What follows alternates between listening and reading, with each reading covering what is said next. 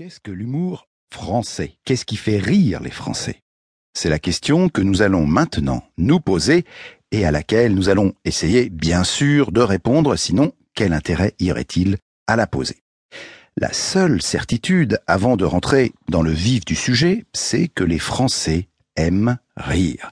Il suffit d'aller dans un café, de déambuler dans un marché ou d'assister à une réunion de famille ou entre copains pour s'en rendre compte.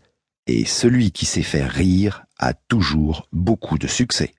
Les chiffres confirment d'ailleurs cette impression. Selon une enquête récente de l'Institut de sondage Opinionway, 68% des Français considèrent essentiel d'apprécier l'humour et de partager des moments de rire. On peut facilement imaginer que nos ancêtres les Gaulois riaient déjà, mais le mot humour était inconnu avant la Révolution. Et ce n'est qu'à partir de 1878 que l'Académie française reconnaîtra le mot humour et ses dérivés. Le mot est emprunté à l'anglais humor, lui-même provenant du français humeur. On utilise jusqu'à cette époque les mots farce, esprit ou encore bouffonnerie pour définir ce qui fait rire. Ces mots évoquent, par exemple, le personnage médiéval du bouffon, qui faisait rire les rois, ou les farces de Molière. C'est Voltaire qui utilise le premier le mot humour avec le sens qu'on lui connaît aujourd'hui dans une lettre écrite à un abbé en 1761. Au début du XIXe siècle, l'humour est l'apanage des gazettes satiriques et des caricaturistes, dont le plus célèbre est Honoré Daumier.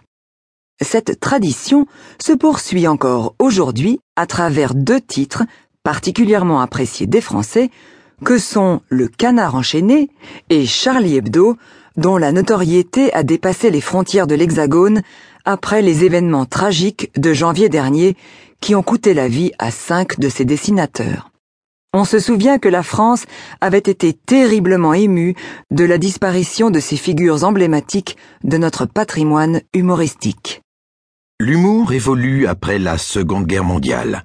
Si la satire féroce reste d'actualité, les Français, qui sortent d'une période difficile, cherchent à rire sans autre but que de se divertir.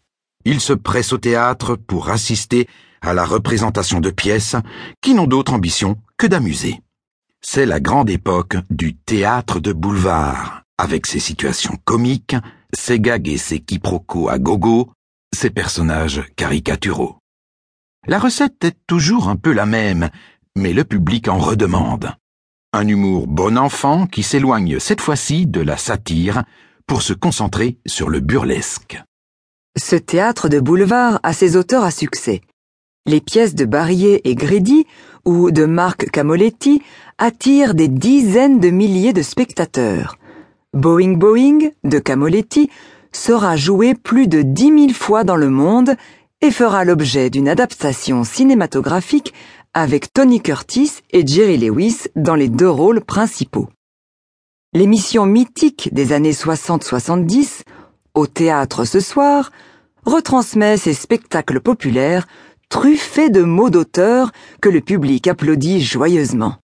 L'efficacité du théâtre de boulevard repose sur la virtuosité des acteurs.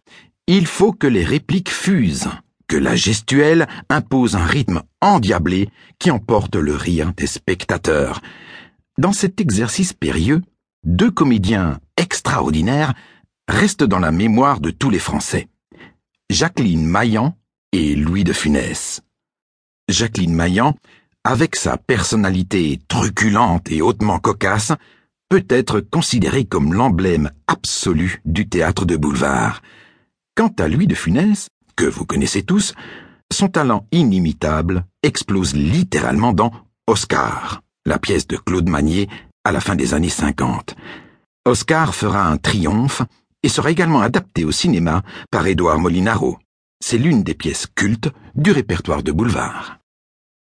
Vous allez maintenant pouvoir vous faire une idée de ce genre théâtral et de ce genre d'humour avec un extrait de la pièce Folle Amanda de Barrier et Grédy qu'Isabelle et Jean-Yves vont se faire un plaisir d'interpréter pour vous.